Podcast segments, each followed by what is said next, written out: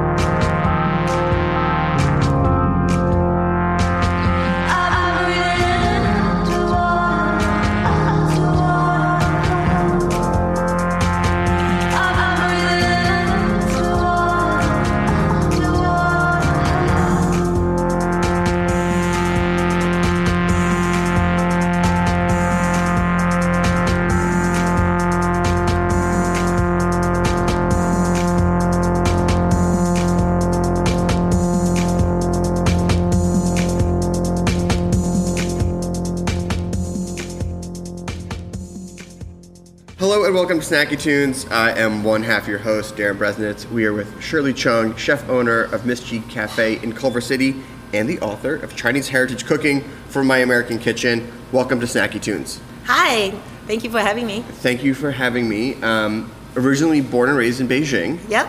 Uh, I saw your, it wasn't like a TED Talk, but it was sort of like a TED Talk. And I don't want to get too distracted by it, but your story of your grandfather and his like coming and going from America is like straight out of the movie. Yes. Um, can you give a little background of your of your grandparents and your grandmother? Because your grandmother was a huge influence on your food as well. Just like a quick overview of, Yeah. your, of your upbringing, because you'll do it better than I do, but it blew me away. So uh, I'm, I was born and raised in Beijing, China. I came to America when I was 17. But Chung family is actually five generation of Chinese American in Los Angeles. Out. we said, uh, well, majority of my relatives are in Pasadena. Um, but my grandfather, at the age of 17, he was born and raised in California. But his father um, came to America, first generation, 1900, as a doctor herbalist from China to serve the uh, railroad workers. Um, is part of Gold Rush. Uh, my grandfather was born here, but then he got sent back to China to study at age of 17 to study medicine. That's where he met my grandmother, who was um, the I guess China's um, most famous reformist, uh, educationer, scholar. He has a lot of titles. That's No my great grandfather. No big deal. Liang Qichao, and then she's his fifth daughter. Um, she's also a reformist on, in her own, so she led a student revolution in Beijing uh, against uh, the, by then Republic government as well as uh, Japanese military. So she was wounded by the old government, and that's how she met my grandfather. Is during uh, the revolution. Just so a couple revolutionaries being outlaws. so they became a colleague. They supported each other. They believed in something bigger. Um, but because they were wanted, so they would travel through China, and then finally in 1941, escaped China, came to uh, America. My grandmother finished her education USC history major. When my grandfather finished his medical uh, uh, degree, and he ended up having his externship or his residency in Harvard University. And later on, he practiced in New York. He has his own clinic, pediatrician. When my grandmother worked for Chicago Library, um, and yeah, they're slightly separated. And then my father was born in New York, but 1949 rolled around, um, the new China, Communist China formed, Yep. and then my grandmother being who she is, wants to go back to support her country. So she moved the whole entire family from New York back to China, 1949, start a brand new life in China. Uh, they have 10 years of great life. She became the foreign ambassador for China Red Cross. When my grandfather became a, a dean of a hospital, later on he became the assistant director of uh, WHO, World Health Organization. He was the first Chinese representative to have that position, but also because he's Chinese American, so he speaks fluent Chinese, but fluent American English as Amazing. well. Um, but then 10 year cultural revolution in China happened. So my grandfather got thrown in jail, and my grandmother, during that 10 year, tried to break him out. Uh, they were accused him of Sorry, literally break him out. well, within connections. Sure. Uh, to try to bring him out because he was he had uh, he still have U.S. passport. So Chinese government back then accused him being a spy. Um, he was in jail for uh, eight years and then went back to Geneva. Um, he served his term of three years as assistant director. And when his term came up, he made a decision instead of going back to China. That was 1975. Um, 10-year Cultural Revolution is still going. It was towards the end, but he was really worried for his future. He didn't want to get captured again. So he, uh, in his pajama, he went to knock on the door in Geneva, uh, U.S. Embassy, and uh, 24 hours later, he was on a plane um, flying back to California. My grandmother didn't know. My father didn't know. My mom just married my my dad. Nobody knew from the family. So our family was under investigation for three years when they were in China. Nobody's allowed to talk about grand- grandpa. So when I was born in the late 70s, and we thought my grandfather, everybody told me my grandfather dead. And later on, Tiananmen Square re- student revolution happened again. Is in our blood. My father vocally, openly supported the students' vision. Well, he was actually held a very high position in technology sector for Chinese government. So he got kicked out of communist party because after the Tiananmen massacre, And uh, so, uh, and then my grandmother also passed away around the same time.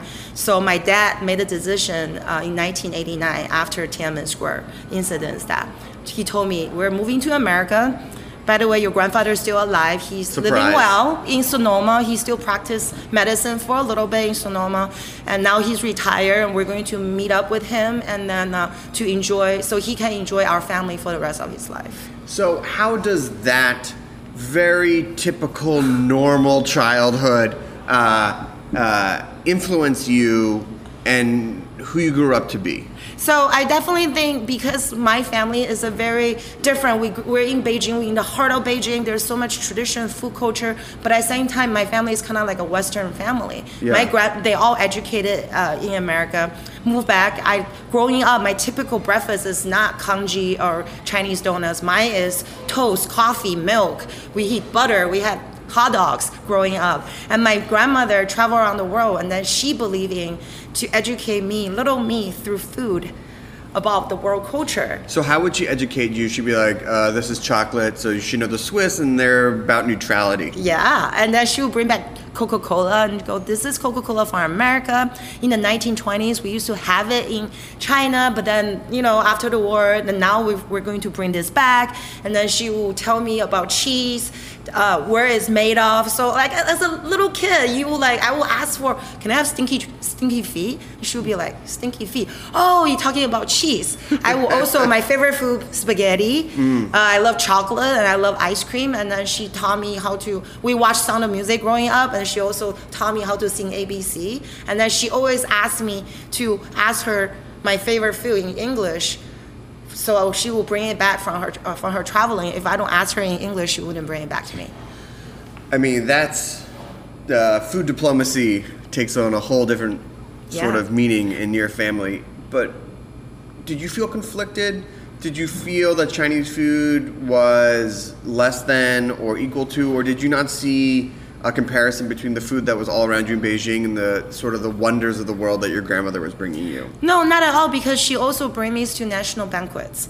So I get to, so I guess this is sort of like in my spirit, I'm always fearless because I rubbed shoulder with governor uh, when I was at such a young age and eating abalone. I, like I was never sh- ashamed of when it comes to Chinese banquet, there's last piece of abalone. I'll be like, Grandma, let me get that last piece of abalone. Just reaching in with those chopsticks. Yeah, just reaching in. As a little kid, I didn't really care. Like the manner just fly off the, you know, off my head because I love food. So I- as a young kid, I was experiencing different textures and then seeing Western wonders, but at the same time see a lot of traditional Chinese dishes and then the the imperial uh, uh, banquet style vegetable carving. So I was just so impressed with full world period that I'm just I wanted to eat I want to make things on myself. And like for things that I don't get to have on the, in home normally but if I ate somewhere outside and I will try to come back at age 8 try to recreate them. Even though I have no clue how to recreate them but I wanted to recreate them. So you wind up in America in the late '80s, early '90s, and what was it like to move from China and wind up in the states? So I came to the States in 1993. Yeah. It was a big shock, obviously, because even though I- we studied English, I spoke a little bit, but it's, the culture shock is very different.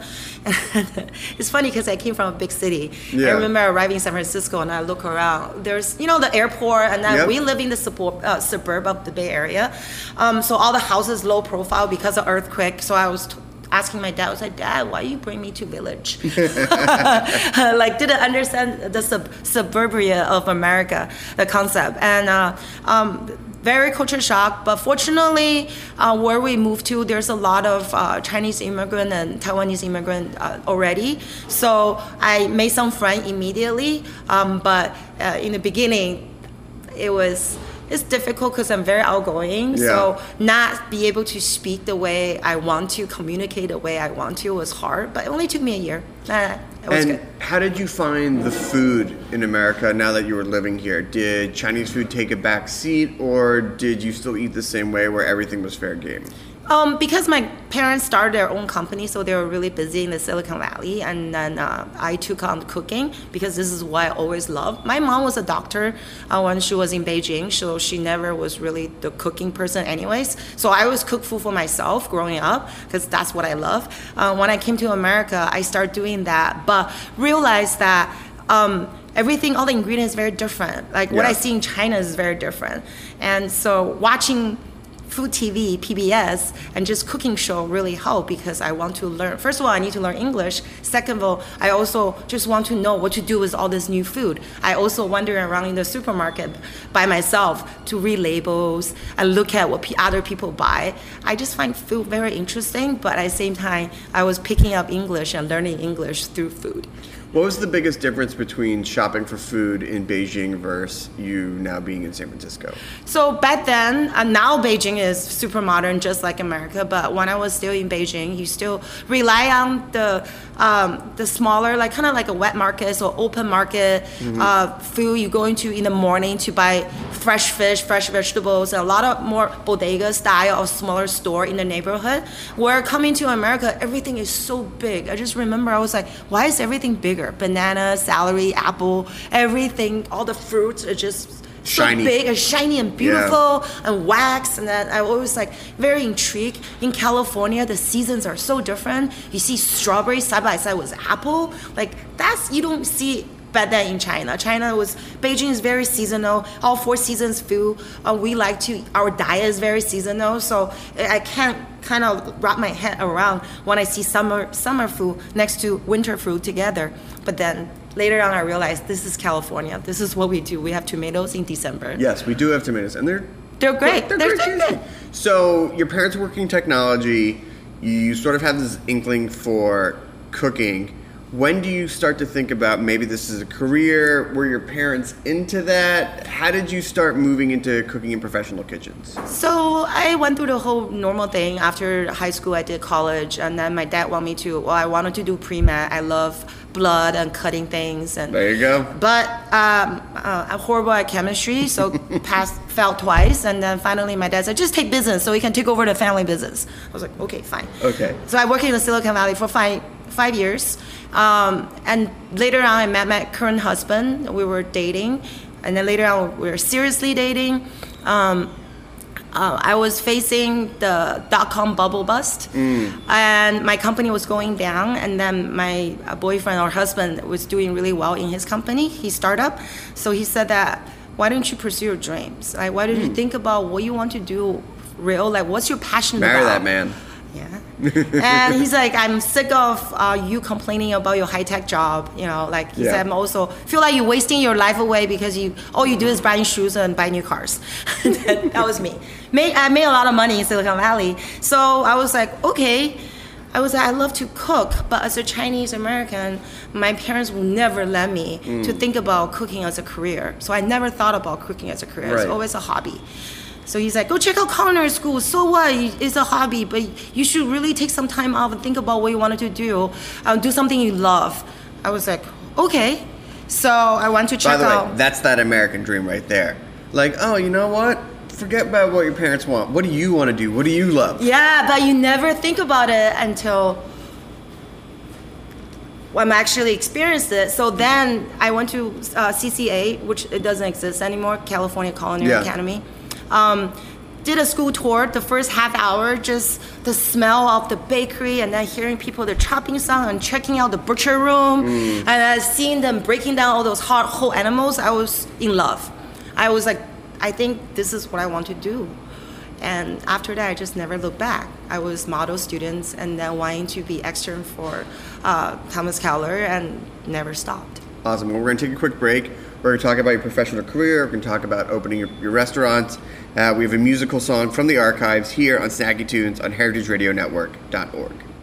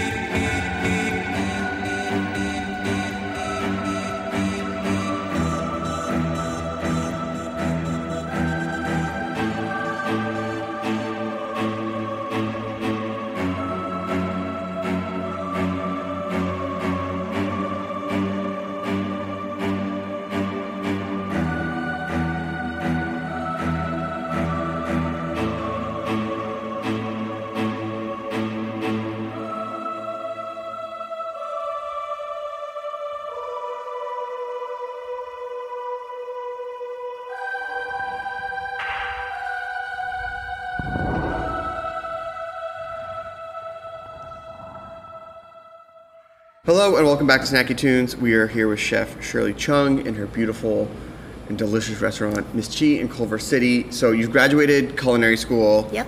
Uh, how did you get your first externship, and how did you get to work under some of the greats like Thomas Keller and Guy Savoy? So I went to um, from uh, my school was located in San Francisco, and I uh, tried to get into. By then, the world's best restaurant was French Laundry. So I tried to get into my externship into French Laundry. Sent multiple letters, recommendation letter. Nobody really cared, and I so I finally decided I need to go there. So I drove to French Laundry, uh, uh, from San Francisco after school every day for three weeks or so, just to see if I can talk to go talk to anybody. Did you do that thing like Buddhist monk where you just like sit outside and just wait? Pretty much. Yeah. I was, or I see people like walking out, and I try to talk to them.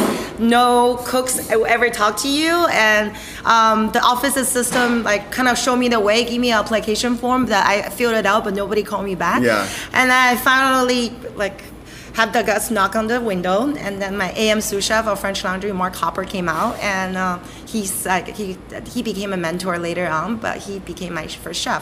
He's like, "Wow, I saw your face for three weeks already. I think you, I, I You guess you it. really want to be You here. really wanna be here. So that's how I got into the door.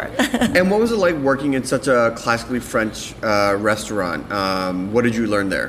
I like the first thing is organization. I think Hmm. is the most important fundamental uh, young cooks can have. Uh, working clean.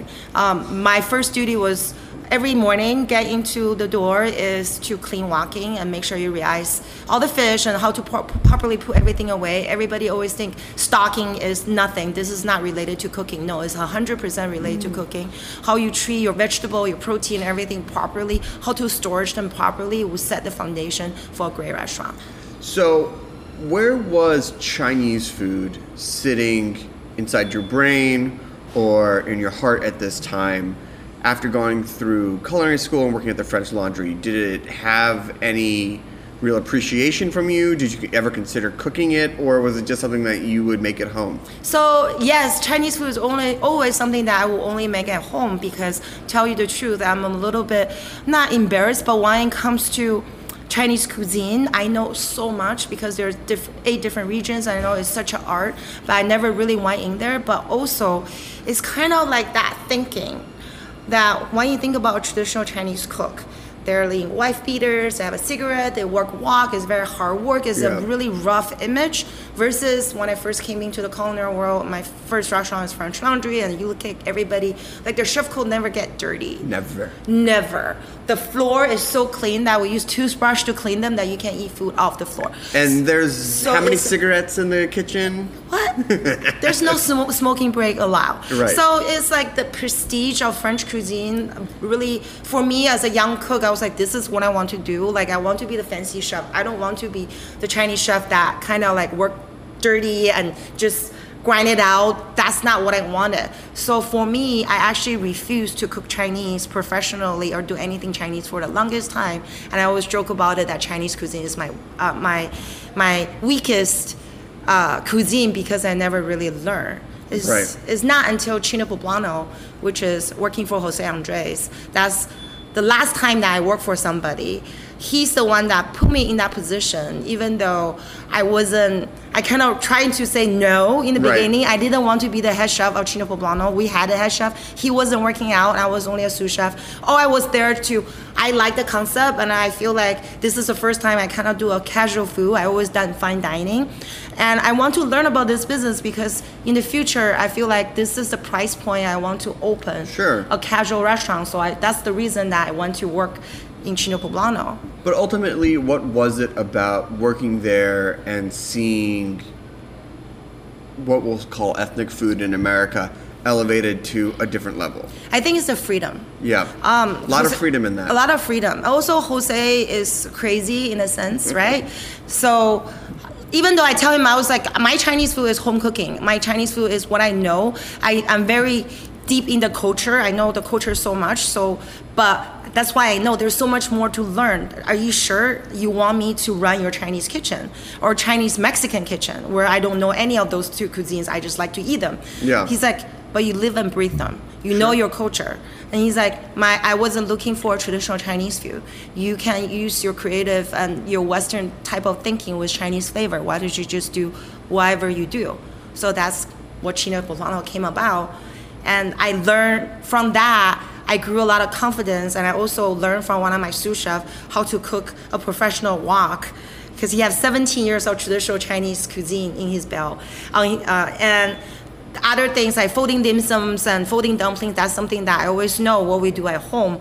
So that kind of grow into what I cook uh, Chinese food. But truly, I found my style of cooking was on Top Chef. I know it sounds very cheesy. Well, let's talk about that because I feel that being on Top Chef, being on those cooking shows, especially the ones that use professional chefs as contestants, is what gets people known in America and the world. I think it's really tough just to own a restaurant these days and not play that social media game. Yep. Um, but what was it about it? Was it about having to define yourself, to look inward, to sort of say, all right, here's 16 other chefs. What's my unique culinary edge? So is so I became Top Chef twice. So the first time I said I found my culinary voice is because before I just cook anything. People was like I said I cook cuisine with no borders. I can cook anything: Italian, French, Spanish, Mexican, Chinese. You throw at me, I cook everything. Which is sort of cooking nothing. Exactly. Yeah.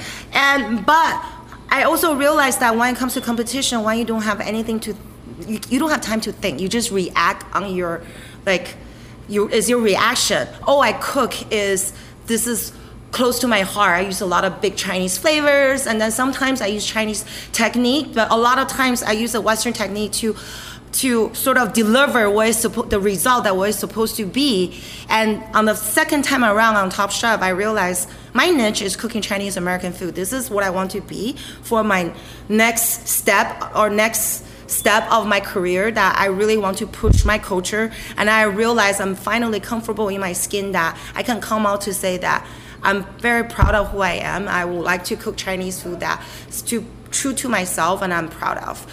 So that's When you finally stumbled or came to that moment of being like proud and prideful of the food that you make, what was that? Was there more freedom there and like what you felt that you could do because you were so excited to share these flavors with your customers? Yes, hundred percent. Now I really feel like I don't have. I'm not. I'm at the place that I feel a lot more comfortable. Before I always, when people criticize my food, saying that oh this is not authentic, I always like to be defensive of it. I was like, no, but Northern China of Dalian, they've been using black squid ink to color their dough, so they will make squid ink and fish dumpling for ages. So I'm not doing this because I cook Italian, but I'm actually doing this for Chinese. I used to constantly defend myself, but now I'm like, you know what? This is the way I cook Chinese food. Yeah. This is Chinese food in California. This is Chinese food in America. I'm 100% submerged in this culture. I'm not cooking any region of Chinese food from China. I'm cooking Chinese food for America. Now, when people think of Chinese American food, they definitely think of styrofoam boxes, Orange chicken. orange chicken, General Tso, just you know, also like fried and then even Greasy. greasy chicken wings even pop in there sometime. How do you define your Chinese American food, and do you ever run into where people come and eat your food and they go, no, no, no, I know Chinese American food. I've been growing up and eating that. This is not Chinese American food. Well, I haven't. No, I haven't had people tell me this is not Chinese American food yet, but I definitely have people tell me that, oh wow, I'm surprised this is Chinese American food. Normally, I'm not really. This is like a lot of Chinese Americans telling me this Yeah. that they're not really into those kind of restaurant, but they love my restaurant. They've been coming more than multiple times in a week. Um, my approach is Chinese food, seasonal, fresh ingredient, just like when I cook Italian, just when I cook like when I cook French, but with Chinese authentic ingredient sauces from China, using local California American produce and proteins and everything else. So naturally, and at the same time that my kitchen in Miss Chi, we don't have a wok. Uh, we cook everything on flat tops on a plancha. So, to, so you can still create that char with grilling, with cooking on plancha. It's all about heat control. Right. You don't have to have a wok. Right. A lot of times when you eliminate wok, you eliminate a lot of oil. Yes. Because wok just You know, Just we sits. do just sits. We do oil blanching. You do deep fry. You do everything in a wok. So that's a little bit different approach for my kitchen. So naturally, our cooking is just a lot less greasy because the way we cook. So let's talk about Miss Chi. When did the idea start coming around to open up a restaurant? And ha- it seems pretty much like the culmination of an entire life's experience from, you know, your grandparents to your coming to America to the fine dining, but then also being like, you know what, I really just want to have a, something that's a little bit casual, but you still have a really great meal. Yeah, so Miss Chi's crazy concept. We open breakfast, lunch, and dinner. Everybody, and then we sell boba tea By the way, and coffee lot, program. and not a lot of Chinese restaurants open for breakfast. No, not at all. Um, but this is what I want to do. Like I open Miss Chi is a lifetime of what I want to eat. Right. So in Miss Chi, I like I have boba tea, I have coffee. I love a lot. I love caffeinated uh, beverages. Which chef doesn't? So I'm a real decaf type of chef. What? What? and and and then I love breakfast. Chinese, Western, all those sort of things. It's just I love eggs, and so everything together. Miss Chi is something that is ultimate Chinese comfort food at a slightly elevated level. Is everything that I want to eat. That's why I said that when I'm at home, I want to DoorDash or Postmate my own food because this is the food that I will actually crave at home. So now the food that you only cooked at home that you would never share with anyone, that's what's in the restaurant. Yes, it's hundred percent that. So we do. So we definitely the we, a cook at home is everything is very comfort and but we don't cheap out on the on, on the ingredient. We have farmers market in front of our door every Tuesday, Yes. so we get to pick up fresh produce from good. in front of our doorstep. And working with a lot of different farmers on proteins, and then we I work with a hippie farmer in Oregon, do our Pachamama pork for Beijing Zhajiang pork ragu. It's like we're so blessed. And then like and then uh, making all the dumplings that I used to make since when, when I was six years old, like Beijing style of dumpling, but at the same time get to putting the crazy cheeseburger dumpling that I won a, a challenge of from Top Chef onto Sure. the menu too. So and I have salt and pepper tater tots because I, I love salt and pepper pork pork chop and shrimp. So but I didn't want to do you know this is our sort of neighborhood. I want to do something gluten free, so I do salt and pepper tater tots and you know the silly little things like that is everything that I want to eat. It's very interesting because it is American in the sense of that there's no rules, manifest destiny, follow your dream, what makes you happy. But the Chinese part is coming in like, here's the heritage, here are the ingredients, here are the recipes that you grew up with and that you learned from your grandmother, mother, and things like that. Yeah. Um, you have a cookbook now too. Yes. What made you want to distill the recipes and put it into a cookbook? What did you think was lacking as far as Chinese food recipes uh, and cookbooks for the chef at home? I think just in general, when people think about Chinese cuisine, the non-Chinese people think about Chinese cuisine.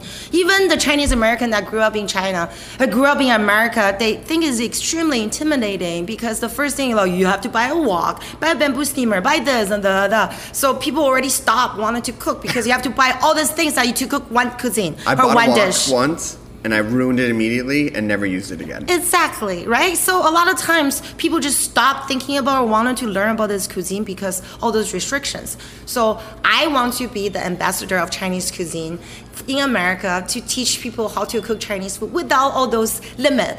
You can so just by teaching people how to heat control, but most importantly just source the ingredient using the correct sauce to produce authentic flavors. And I really feel like a lot of cuisine ethnic cuisine having moments. Mm. There's Filipino cuisine. A mm. few years ago, there were Thai cuisine. Yeah. And then Chinese cuisine, Japanese cuisine has always been very popular, became the most popular Asian cuisine in America now. But the truly the m- most popular ethnic cuisine that people don't even realize is still Chinese cuisine. Of but people don't think about it. Well, it's ubiquitous. exactly. It's because it's not. It's it's like pizza. yeah, it's not. People don't think about that. It's like when people are, you know, like, you know, they're like, oh, I don't like Mexicans, but I love burritos. It's like, what are you talking about? Exactly. So it's become American in many ways, but it's just like no, it has deeper roots. It has it has its own place in the world cultural mm-hmm. zeitgeist. Imagine if someone's grandmother in America came back and brought them like wontons and Chinese donuts and things like that. Yeah, and also you think about a lot of the uh, a lot of Asian cuisines is all influenced by Chinese cuisine as well. Talk about mapo tofu, right? Mm-hmm. Talk about ramen. Yeah, so all this you think about oh ramen is Japanese. No, ramen in Chinese name is actually translated from Chinese word la mian, which is means pool noodle. So you know, like a lot of that people really don't know. So I really hope that um, that's why I come out with cookbook that's easy for everybody to use. I didn't come out with a coffee table cookbook that's for my ego, um, but because I really want to push. You know what I mean? Like I really push. I really want to push this cuisine forward in America. This is a popular cuisine in America already, but now I just want people to truly love it, to know a little bit more, to understand a little bit more. So what's next? You got the cookbook, you got the cafe. What's what's coming up this year? Definitely expansion. Um, Miss Chi, I have a lot of different opportunities. People uh, uh, approaching me, which is I feel very thankful. We've only been opening for three months, but there's multiple people already want me to open everywhere. Um, so my next step is slow down a little bit to really look through all the offer. Yeah. Um, I want to grow this brand, um, but at the same time, I truthfully I want to push forward Chinese American cuisine in America. Well, we are very lucky to have you doing just that. Thank you. If people want to follow you, if people want more information, where can they go? Um, so they can go on chefshirleychung.com. Uh, that's my personal website. Or you can also follow me on social media. It spells CHF Shirley Chung. Awesome. Well, thank you so much. Can Thank I wait to dip into me. some dumplings? Of course. Yes, oh my god. Yes. I, I mean, to me, I can eat dumplings at any time. I love dumplings for breakfast, so it's perfect. Uh, we have another song from the archives, and then a live performance here on Snacky Tunes on HeritageRadioNetwork.org.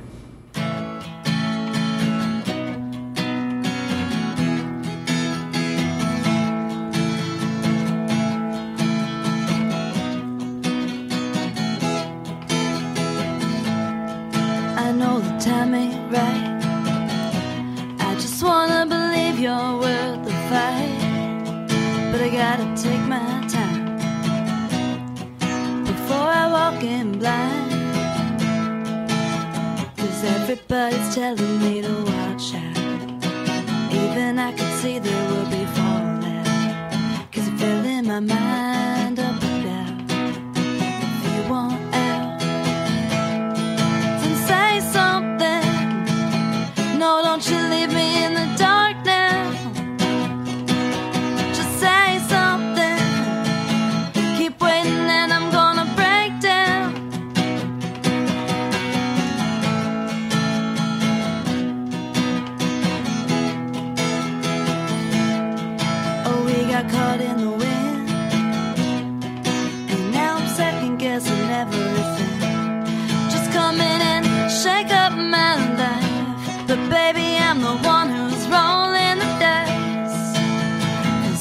Cause it's telling me to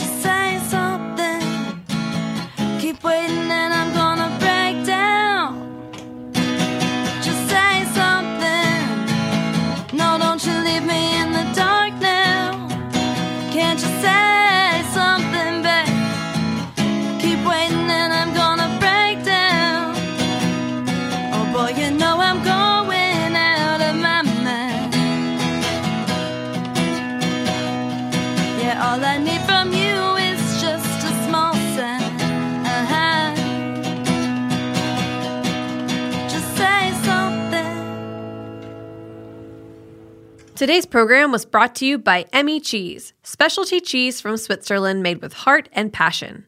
Since the early 1900s, Emmi has been a passionate supporter of farmers, cheesemakers, and family tradition.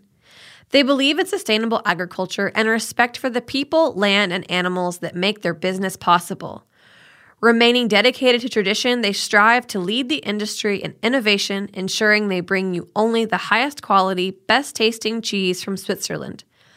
Emmi is best known for importing more than 80% of Swiss Gruyere into the United States, but that's not to overshadow their other specialty cheeses, including Kaltbach cave-aged cheeses, Appenzeller, Tete de Moine, and traditional Emmentaler. For more information, visit emmiusa.com. Are you enjoying this podcast? Heritage Radio Network has plenty more. My name is Dave Arnold, and I'm the host of Cooking Issues here on Heritage Radio Network. Every week, I answer listeners' questions on the latest innovative techniques, equipment, and ingredients in the food world. Have a question about hot rodding your oven to make great pizza? Give us a call. Hydrocolloid, sous vide, liquid nitrogen? No problem. You can find cooking issues wherever you listen to podcasts and on heritageradionetwork.org. It's so good. That is 100% Greg and mine's total sweet spot for music.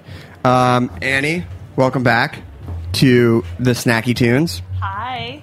It's so good to see you. It's so nice to see you. And uh, it's so funny because when uh, Radical Dads, who are so awesome, who are also about to drop a kid, two kids. two kids, so many play dates.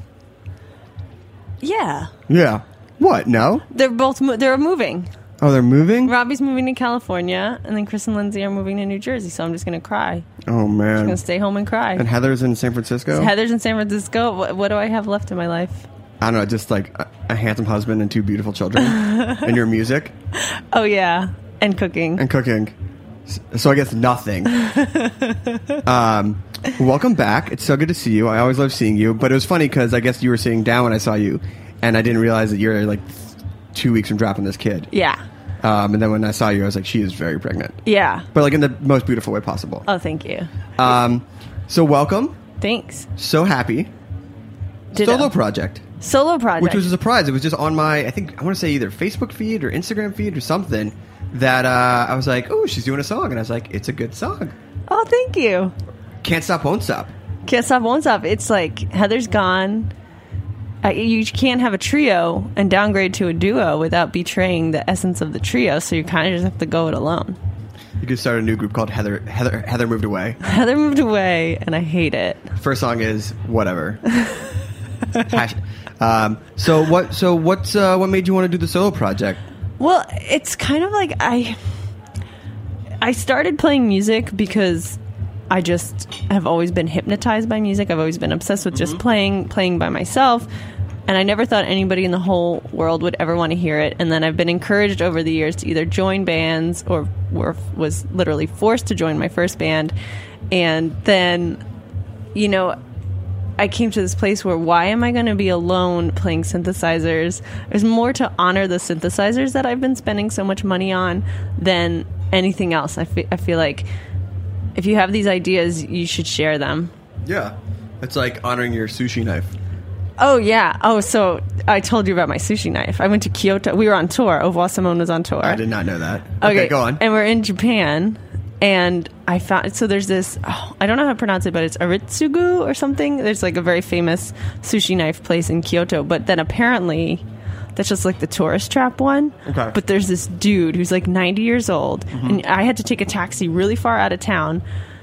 He is right across from this temple, so I guess a lot of people go there. But he doesn't speak English. And you have to like just he makes these knives. He forges these knives in his backyard and sells them to anybody who wants a knife. And you got one. I got one, and it was great because I I'm mostly vegetarian, so I mostly cut up vegetables, and we were drawing pictures and miming. He taught me how to sharpen the knife. You know, I don't know. It was great, and ever since then, I've been obsessed with this knife. Slice- It's so sharp, So sharp. Those cucumbers, so thin, so thin. So thin. Do you want to play a song for us? Yeah. What do you want to play for us first? Um, I guess I'll play breathing underwater. Breathing underwater, even though you already played it at the intro. Yeah, but that was a recorded one. Put a little, put a little live. this is different keyboards. Okay. Um, are you all set up with your microphone and everything? I have to, do I have to do anything? Let me see. Let me just check. Oh, you're good.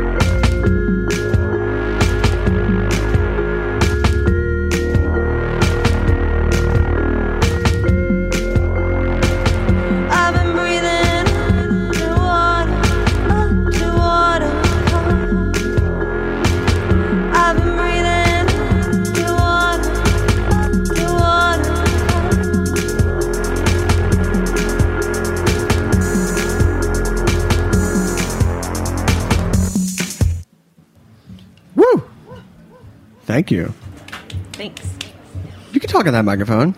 Yeah? Yeah. Yeah. You like my Oh, Liz is saying no. Oh, Taskmaster oh, Liz. All right, I'm back. Oh my I can handle goodness.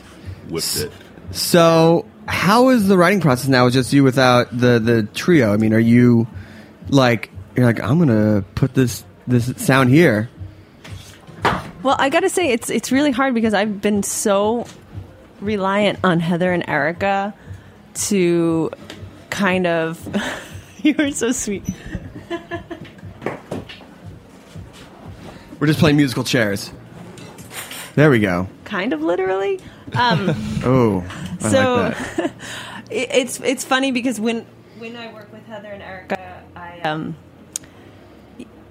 I have them to rely on about like what sounds good and what doesn't sound good, and we're all so brutally honest with each other that it makes it really easy to trust them and to trust yourself. But it's kind of like, oh, this sounds great. Oh, that sounds great. But I did notice that most of my songs have become incredibly simple. Really? Oh, because you're just focusing on just getting it out. or just like this sound, this song sound, this sound sounds good. Right, and then you're done. You move Yeah. on. You don't have that feedback that people be like, actually, it sounds good, but maybe. Yeah. Plus, there's not six hands. There's only like I have two hands, and yes, I'll have like ten tracks of keyboards, but you know, it's easy. It's easy. This track sounds done. Let's go. But Next. then reco- learning time. to learning to record is really difficult. Oh, when you're by yourself. Yeah, and also dinner time is a problem because my I have my studio in my basement. Yeah. and Oh, then the man. kitchen is right upstairs, and so you're just like, oh, I don't really feel like comping. You know, it'd be really great using my new Japanese chef knife. Oh yeah, True. man. That I mean, it's the same creative process, right?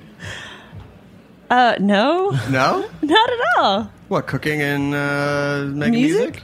Totally different things. Well, I mean, I guess they both require creativity and ingredients. Okay, I'm starting to see the analogy. I don't really see it. I think it was bad, and he's trying to save it. Oh let's man. let's leave the uh, let's leave the cooking to the chefs. Man, we have been trying to just draw this analogy between food and music for like s- seven or eight years. Okay, This so does you not got work. your ingredients. Okay. And if you don't have quality ingredients, it's not going to work out. Right, and if you don't have quality synthesizers, you're not going to make a hot track. Yeah, but some of the Exactly. best music I've ever heard has been made on like really bad equipment. Uh, that's true. Yeah, but but j- what what constitutes bad? I mean, just like you know, like instruments that people bought at like Walmart or got as gifts, but yet they just did a really great job. Yeah. I'm really just trying to to to, to lay into. Dan's yeah, he's, he's idea got it. here. He- He's, he's got it. It's cool. You're I, I not see what- buying it. I'm No, not totally buying. not- it. I've had I've had a lot of like amazing meals cooked on like things that I wouldn't want to eat. George Foreman grills. I I've had a lot of not a lot, but I've had a few. yeah. Yeah, I think uh, Thomas Keller uses them at uh, per se, right? Wouldn't know. Really? Wouldn't know. I'm just kidding. But, I'm uh, kidding. but, but but Timmy down the hall in college really Oh, yeah. used it, and he was great. Timmy Keller. Uh, never mind. Um, so th- the the writing process is a little different. Do you enjoy do you do you enjoy the solo process and just like figuring like seeing where your brain takes you uh, with not being edited?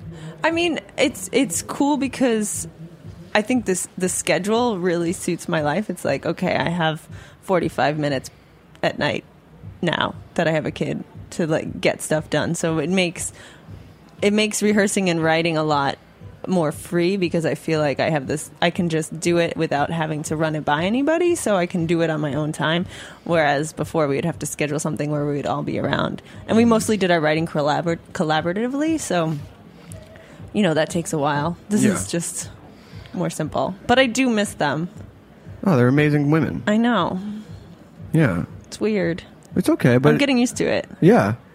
You, maybe you can like a, start like a family band, like the Trachtenberg, Trachtenbergs. Do you feel like that's child? I mean, no, I don't know about the Trachtenbergs. I don't know them personally, but do you feel like that that whole concept is kind of like child exploitation? Like, I try not to have Henry on any of my public music, public persona things. I heard Henry actually didn't want to be on your tracks. That's what I read. that's what I read in the trade. But uh, I feel like it might be like taking advantage. you don't want to do like a Blue Heavy track with Henry, with the new the new one. No, not really. But you know what Henry is really good for? He he is just as brutally honest as Heather and Erika. Really? Yeah, like breathing underwater, he loved. He wanted to hear it all the time. I was oh, I played. I list. I looked at my iTunes. I had the demo played like eighty-seven times Oh, from wow, playing that's it a in the lot. car for Number, him. number one with a bullet, right? no. Um, but were there other tracks where he's like, "Mom, no." Yeah, he'll. Uh, if I play one that's like kind of a downer, he's like, mm, "That's too boring." Ooh, way harsh. I know it's I mean, great kids though. are they're Oh, honest though. It's kind of like nice to hear it. It's refreshing. yeah, I'm really into it. All right, can we hear a track that he likes? Yeah, Okay, what is it? this one doesn't have a name yet. Can, can we call it Henry's song? It's about my hi- uh, this guy I was sleeping with in high school. Let's not. Ooh. Let's definitely not call. it. Let's definitely not call it Henry's song. Um, okay. Well, this this one goes to. Uh, do you want to say his name? No, No. Well, I, he was cheating on his girlfriend. You were. in Henry, high was, he was like, "If you sleep with me, I'm gonna totally break up with her and go out with you." And then I did, and then he didn't. But we still kept on sleeping together. Still friends. No. Godfather. Henry's Godfather. no. Uh, here we go. Annie Hart again live here on Snacky Tunes.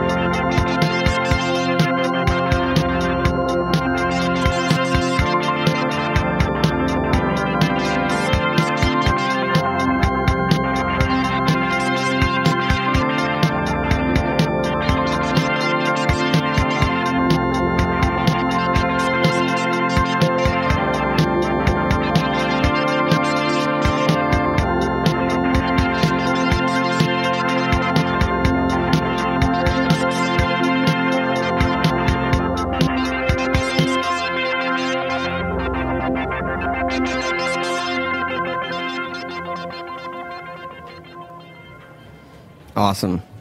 Very nice. Oh, thanks.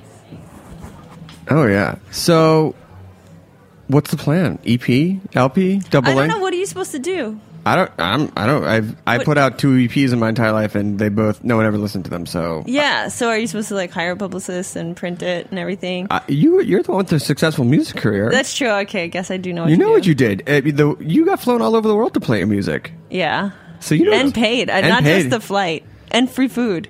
Oh my god. Oh my god, guys, you have What to are go we on doing? tour. Oh, Oh, you Yeah, went on jeez. tour. We saw you on tour. Yeah, saw you on- several times. Yeah, and then you can also make salads in the bathroom in the dark. Oh yeah, you That remember story. that story? that story's so good. You can listen. That's that's uh from the last episode with um, salad for president. Oh yeah. That was I still do that, and you know, I started taking photos of my hotel salads. It's on my Instagram, Annie Hart for sure. You can see some of my hotel salads. Annie for salads. sure. It's it's a good it's a good gram. The gram game's good. I was pretty wasted when I came up with it, so thanks.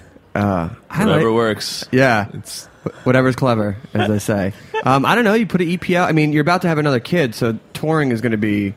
Yeah, I, I but also I've I haven't played any concerts yet by myself, and I think it's kind of I'm I'm I want to have like kind of an art element to it because I'm so used to having Heather and Erika with me, where I'm like, oh, you- nobody's watching me, so I can just be happy and oh be relaxed. come on! No one's watching you. But you can like get into that mindset. Oh, okay, fine. watching. I'm watching you. Ugh. like not in that way. I'm like, oh, I'm so proud of her. She's doing so well. Aw. I Yeah. was thinking, well, ah, I'm li- I missed my cue for the song. What's There's a police song about that. Oh, But anyway, yeah, or yeah. There's a lot of songs about watching people, like Private Eyes. Hung out with my mom the other morning just listening like Hall and Oates. It was pretty nice. Okay, so I have this thing with Hall and Oates where until I was maybe 21, I thought their name was Hauling Oats, Oh my god. right? And then I found, and then I like bought my first Hall and Oates thing, and I was like, oh, it's Hall and Oates. And then you know, I just discovered my friend sent me this link. She remembers the story because she thought I was so stupid.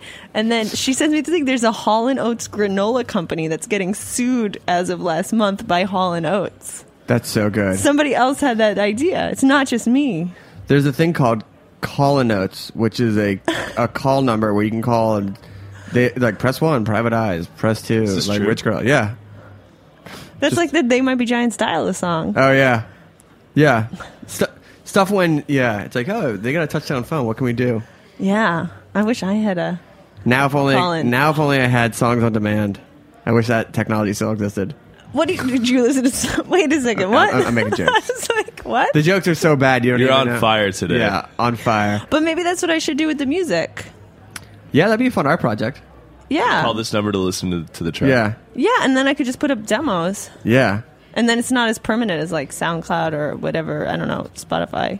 It's Or, true. or you can just have Henry uh, like them up to the top. wow. Yeah. Um, so you're going to keep recording demos.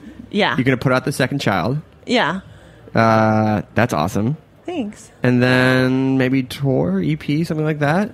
Yeah, may I think I'm going to play some shows in New York. I mean, I have a bunch of friends who own really cool venues, so I I'm going to have my friend kind of do some kind of overhead art projection Cool. while I play, and I'm going to bring all my good, my best synthesizers, which I've been told by synthesizer lovers that you I'm forbidden from bringing out of the house. Oh, really? Yeah, these synths I'm playing today are great synths, and talk about garbage. One of them is kind of a Sound great. student start slash child model. My very first thing. but I got some other really fancy synths that I think deserve to be showcased. Are You're not supposed to take them out of the house. No, I mean they're so delicate. They're the kind of thing that are security. made for studios. Like, I bet Genesis wouldn't even tour with them. Uh oh. Are those fighting words? I don't know. Phil Collins. I mean, Phil. Look, Phil's going to do what Phil's going to do. You know what I Usually mean? these have since at home. Yeah. Um, all right. Well, where can people go to SoundCloud? Oh yeah, it's SoundCloud slash Annie hyphen Hart.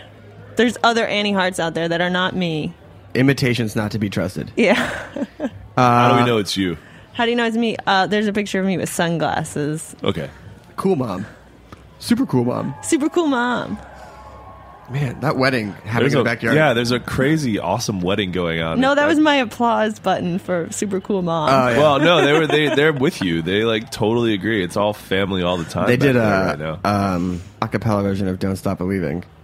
which uh, yeah. All right, let's wrap. They also Yeah. sang. Didn't they also sing um, "Gloria in Excelsis Deo"? When I walked in, they were Uh, singing like Christmas carols. Maybe. They were doing they were doing the, all the Jewish wedding songs Hey man, out there. it's your wedding is whatever you want to do. Multiculti- Yeah, Yeah. It'll be yours Inter-religion. next March twenty seventh. Uh, I'm gonna just plan it around. Just uh, Do I get to go to your wedding? dude, you're gonna come to the bachelor party. I actually, that's true. I was I was speaking to somebody. I actually met. I was. I have a friend who the other day was he got to go to a bachelor party, but he wasn't invited to that guy's wedding. That doesn't make any sense. It made He- no sense to He me. mu- he must have really fucked up during the bachelor party. Yeah. I think the, yeah. I- no, like- no, I don't. No, no, I don't. I don't think it was ever part of the plan. I just thought that was really strange. Essentially, what I've learned that if you invite anyone to the pre-wedding events, uh, Yeah, you have to engagement invite them to the big bachelor party, deal, They got to come to the main big event. Yeah, to the main event. Yes, Ah, I want to know what that was. I'll What tell that- you a little bit more about it offline. Oh, okay. Wow. Um, no, you'll be coming. And there's an Great. engagement Uh, party. We're gonna go to Montreal. It'll be fun. I'm. uh, I can't imagine what going to Montreal with you might be like. Yes, you can because we did it, and it was delicious, deliciously decadent, if you Yeah, will. it was crazy. That Poutine was, forever. I know it was the, the craziest blizzard I've ever experienced. We we got we drove into Montreal the day after the largest snow. F- Single snowfall. And Ever. for Montreal, that's a lot. Wait, so it happened the day after? no, the day still we went? drove in Yeah. the day before. Oh, the day before. and we were driving around, and we eventually just had to shovel out a parking spot. We we we, we were like driving. We got in like one at night, and we went and got like uh, God, so much shoveling dozen snow hot that weekend. dozen hot uh, St-Viateur bagels, and then Ooh, just- yeah. yeah. We were living. We, the place we had was uh, equidistant from uh, Fairmount and St-Viateur. Oh my god, I used to live like right around in that area. Very lucky. Very lucky. Yeah, I know, and we would just every day try out each different bagel and decide which understand. one is our favorite. But I Let's see. can't Today I'll have a sesame, and then tomorrow I'll have a sesame, and then the day after that I'll have a sesame. and they're so small. It's like you can just eat as many as you want. Oh, yeah. they don't even count as bagels. No, not like these behemoth New York ones. No, Uh, we don't have enough time to talk about New York bagels. We can do a whole Montreal edition of this show Oh. one day. Yeah. you know Oh what I'm God. looking for in New York? Hot pretzels. When are we going to start Oh. the gourmet hot pretzel brigade? Um, I don't know. I think people still are bummed on carbs. Right? No. No, I don't know. I think People there's a love carb carbs. backlash. I don't know. A hot pretzel, uh, hot pretzel and mustard bar would be phenomenal. It's true. Doing sandwiches. They used to do, you ever go to Philly and they have like sort of like the figure eight pretzels, and you cut those in half and you make that that's your bread for a sandwich. No, Did I just explode your mind? You know everybody's always like, "Oh, Philly's the next Williamsburg," and now I'm Not true. kind of Not true. Right. Well, obviously it's Thank not true, but God. now, but don't you aren't you like intrigued a little by Philly? I grew up in I Philly. love Philly. Oh, I you love grew up in Philly. Philly. I love it. Philly's wonderful. It's no sixth borough. well, we know uh, the, the New York Times keeps telling me keeps all telling- day, every day that the sixth borough is Los Angeles. Yeah. Oh yes. So there was another article today about New I Yorkers saw- packing up and I going to saw Los that, Angeles. but Who you know does what? that? Who packs up and moves to All LA? my friends because I don't I'm know. like, maybe maybe you jerk. Whatever. Have fun. Take your beard out there. Take Yeah. your beard out there. Go say hi to everybody. I'm always like, oh, I haven't seen you in a couple months. Let's hang out. Oh, I'm in LA. If I sh- if you, Constant. you have uh, full permission to punch me in the face if Travis and I buy matching fedoras. I'm just, I'm not gonna punch you in the face. Whatever. you know, it's, just have fun. Just have fun. Have fun in that fedora. Maybe I'll get a bucket hat. I don't know. So many options. You're definitely getting cargo pants. We're Oh. KFC bucket. Yeah, definitely getting some cargo, cargo pants, shorts. some Tevas. Oh yeah. You so, guess what? My toes are gonna get so tan out there. Such a jerk. um, all right. Well, we have time for one more song. Oh, really? Do you not want to play one more song? I mean, I could. Well, you're not. It's invited. kind of a downer song. That's fine. Is that okay? Yeah. We'll just tell Henry not to listen. um, no, I want to thank you. Thank you to Brutal Mag, Joe and Nick, Feeding the Fire. And on May 12th, we return for our eighth season of the Barbecue Blowout. We have the wonderful boys of Greenpoint Fish and Lobster Co. Shout out Adam and Vinny. Shout out to those two guys doing grilled fish tacos with Gustavo Salsa. And Gustavo is going to be on Snacky Tunes next week. And we have the wonderful men of Turing Machine, uh, Justin and Scott, throwing to the decks down. They took a It's really it's the kickoff to summer. It's the kickoff to summer, May May twelfth. Ticket sales are actually really awesome. So They you should be. You can go to totally Heritage to. Radio HeritageRadioNetwork.org and look for the barbecue blowout poster. Um, or if you go to BBQ blowout May twenty fifteen 2015.eventbrite.com. Nobody's gonna remember that. Just go to heritagenetwork.org and you can see the poster. Liz is Liz thumbs up to that, shaking her head at at the other stuff. Um, really, just like the, the Oh, man. today. she's just she was like, wait, if I just speak to them with a voice of authority, they're gonna do whatever I say. We're like, yes, Liz. I'm sorry, Liz. I'm sorry. I'm so sorry. What? Oh my God, psyching me out. Uh, well, Annie, thank you so much. Carter, thank you as always. Pleasure. Shout out to the fam. Shout out to Anna. Uh, we'll see you next week and uh, enjoy the summer. Here we go.